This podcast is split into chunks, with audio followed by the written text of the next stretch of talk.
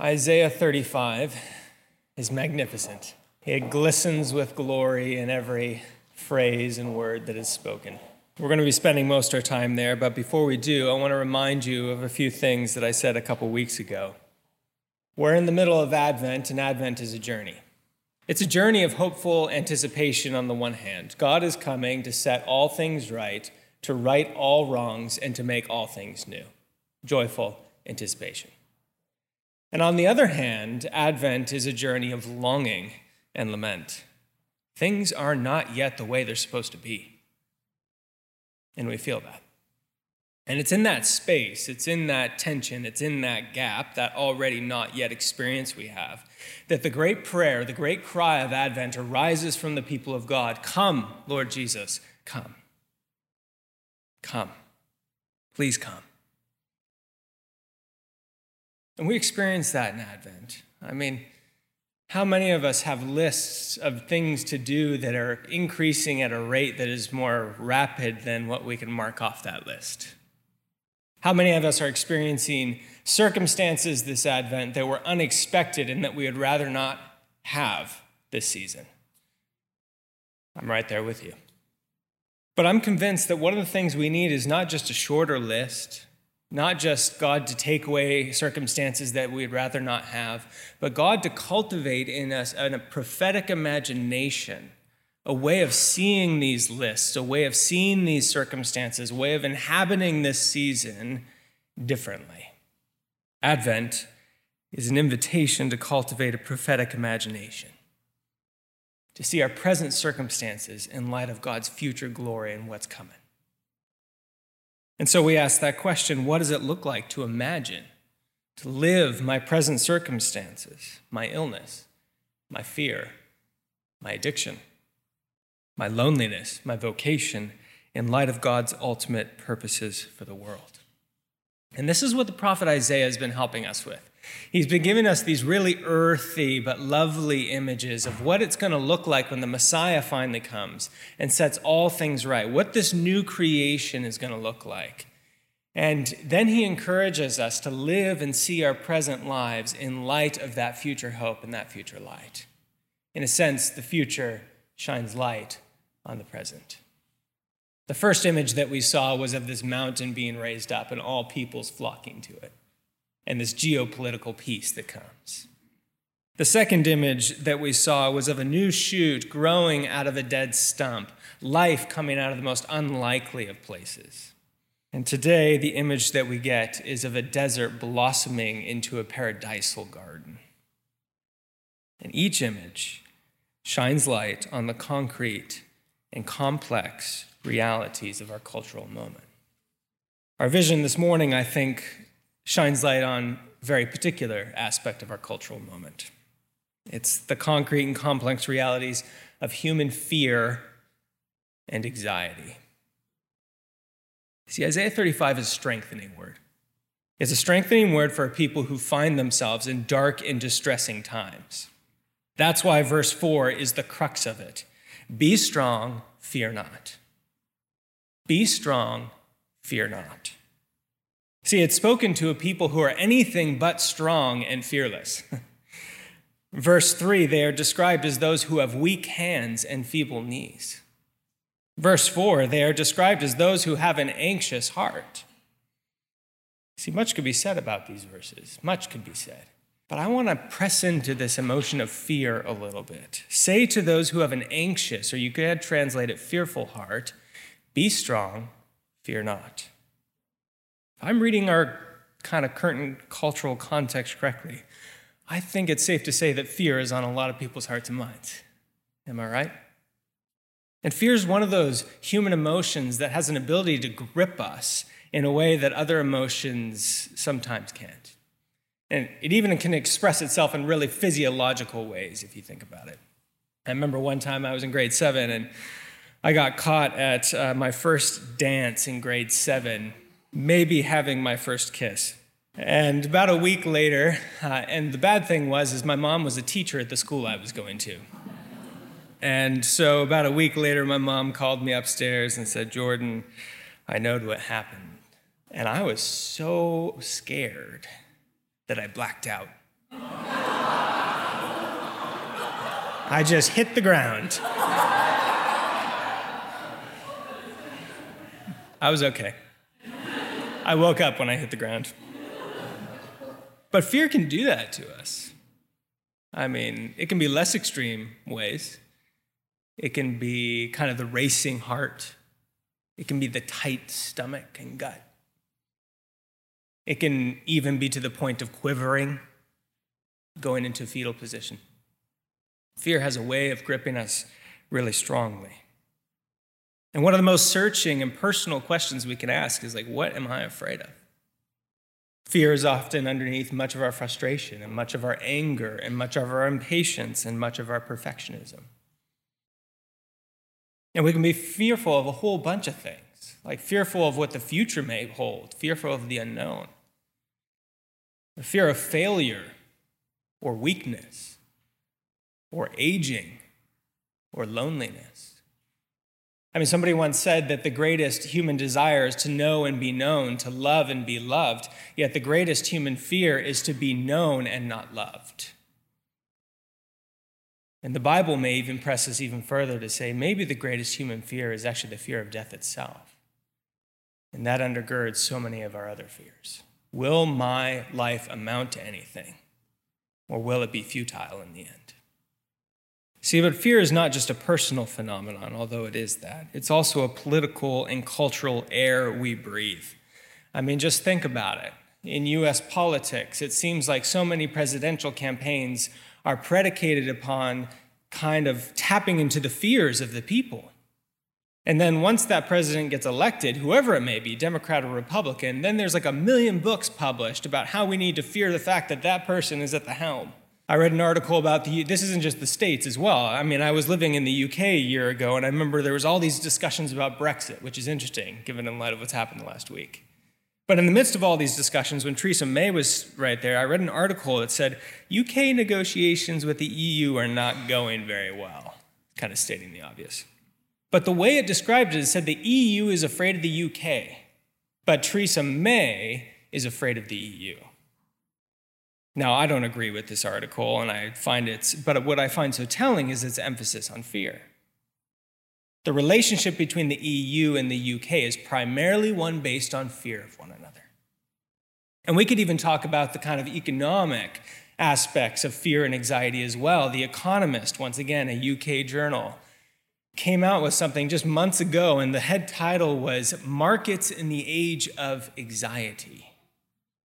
And it spent this whole extended article talking about how our markets have become so volatile and destabilized primarily because we are a culture of expanding fear of the future and anxiety.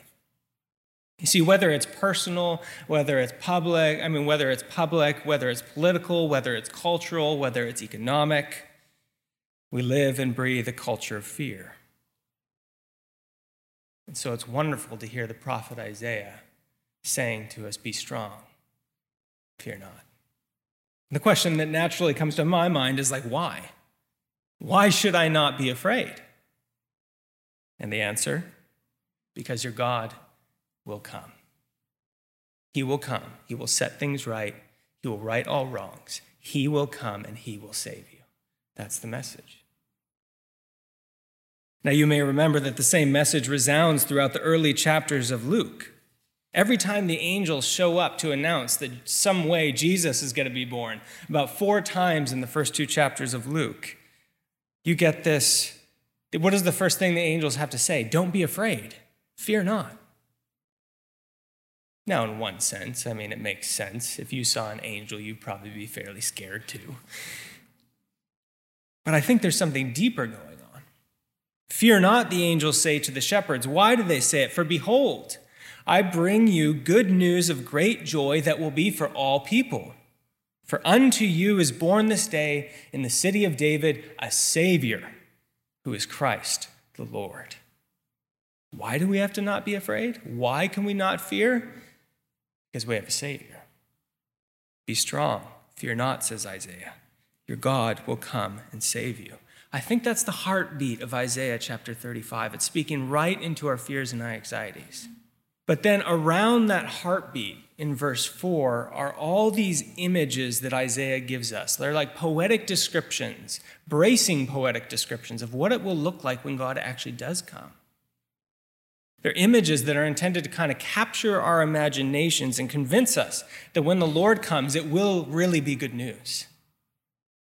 They're images that are given to us by God to replace our fears with hope and to cultivate a prophetic imagination in us. So, what I want to do the rest of this morning is just spend a little time holding up these three images and just let them fill your imaginations, let them fill your hearts and minds with good news. First, an image of restored creation. Verses 1 and 2. The wilderness and dry land shall be glad. The desert shall rejoice and blossom like the crocus. It shall blossom abundantly and rejoice with joy and singing. And the glory of Lebanon shall be given to it, the majesty of Carmel and Sharon. They shall see the glory of the Lord and the majesty of our God. The desert is turned into a garden. There's words of growth and blossoming, words of flowering streams and abundant life, words of joy and singing as the wilderness is turned into a place of rejoicing. The most unlikely of places where you would expect life, filled with blossoming flowers. Kind of what our image is starting to depict. And Isaiah mentions the glory of Lebanon and the majesty of Carmel and Sharon. And Lebanon in the ancient world was known for its towering cedar trees. Sharon was a particularly fertile and rich plain at the bottom of Mount Carmel. And so, both of these, to mention both of these, is to mention symbols of abundance in that day and age. If you want to understand the abundance of God's blessing, says Isaiah, you have to imagine the desert turning into a place of towering cedar trees or to a rich and fertile plain at the bottom of a mountain, which normally means near rivers. See, creation groans, says the Apostle Paul. Creation groans physically and socially and spiritually. And according to Isaiah, when the Lord comes, groaning will turn into rejoicing. All creation will rejoice at the arrival of the Lord. This is good news spoken into fear. I mean, Chapman University did a study in 2018 analyzing what are the top fears in the US right now. What are the top fears in people's hearts and minds? And it had this list of like 100 and the top 10 and all these things. And the number one fear was interestingly fear of government, which I found fascinating. Some 72% people fear government. But the second biggest fear, cluster of fears, there are about three of them in the top 10, had to do with environmental issues. Environmental issues. This is speaking straight into that. It's saying that whatever has been made unfruitful and futile by human sin will be made to blossom and bloom by the grace and the presence of God. The earth is not going to go to pot ultimately. We need to take care of it, we need to steward it, and God has given us that vocation. But it's not going to go to pot because God's not going to let it. He will come, and the earth will rejoice again. And that's what that song, Joy to the World, is all about. It's based on Psalm 96. And Psalm 96 talks about when the Lord comes to the earth, and the trees will clap their hands, and the forest will sing for joy, and the streams will dance because the Lord has come. See, the first image we're given is an image of creation restored. And the second image is an image of restored humanity verses 5 and 6. Then the eyes of the blind shall be opened, and the ears of the deaf unstopped. Then shall the lame man leap like a deer, and the tongue of the mute sing for joy. Notice the ears and the eyes, the receptive faculties. And then notice the image of leaping and singing. They are active things. So combined, they express receptivity and activity, a sense of total totality.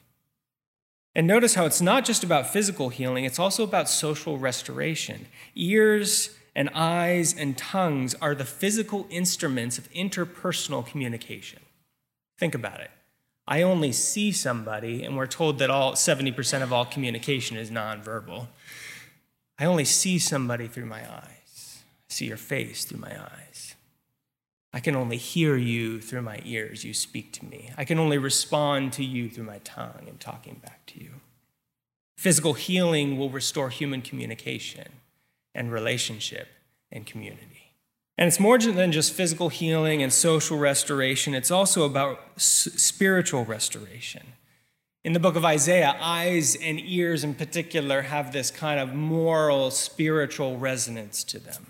Eyes in the book of Isaiah are, are depicted as being prideful, actually, blind to the vulnerable of society and blind to God.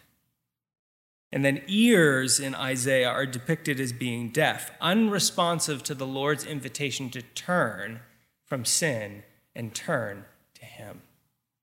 So, what we have here is nothing short of a vision of the kingdom of God. Humanity restored physically, socially, spiritually, morally. And that's why in our gospel reading in Matthew chapter 11, Jesus responds to John the Baptist the way he does. John sends his people and says, Are you the one who is to come, or should we look for another? Did you notice Jesus' response? Go and tell John what you see and hear. The blind receive their sight, the lame walk, lepers are cleansed, and the deaf hear. And that's why in the Gospels, writers are often just astonished when Jesus heals somebody's ears or opens their eyes. They're astonished. Why? Because such healings are signs that God has come to visit his people. Such healings are windows into the kingdom of God, foretastes of what's to come for all creation. Such healings are the future restoration of all things crashing into people's present lives. See, Jesus didn't come just to save souls for heaven, although that's important. He didn't come just to fight for social justice and political order, although that's important.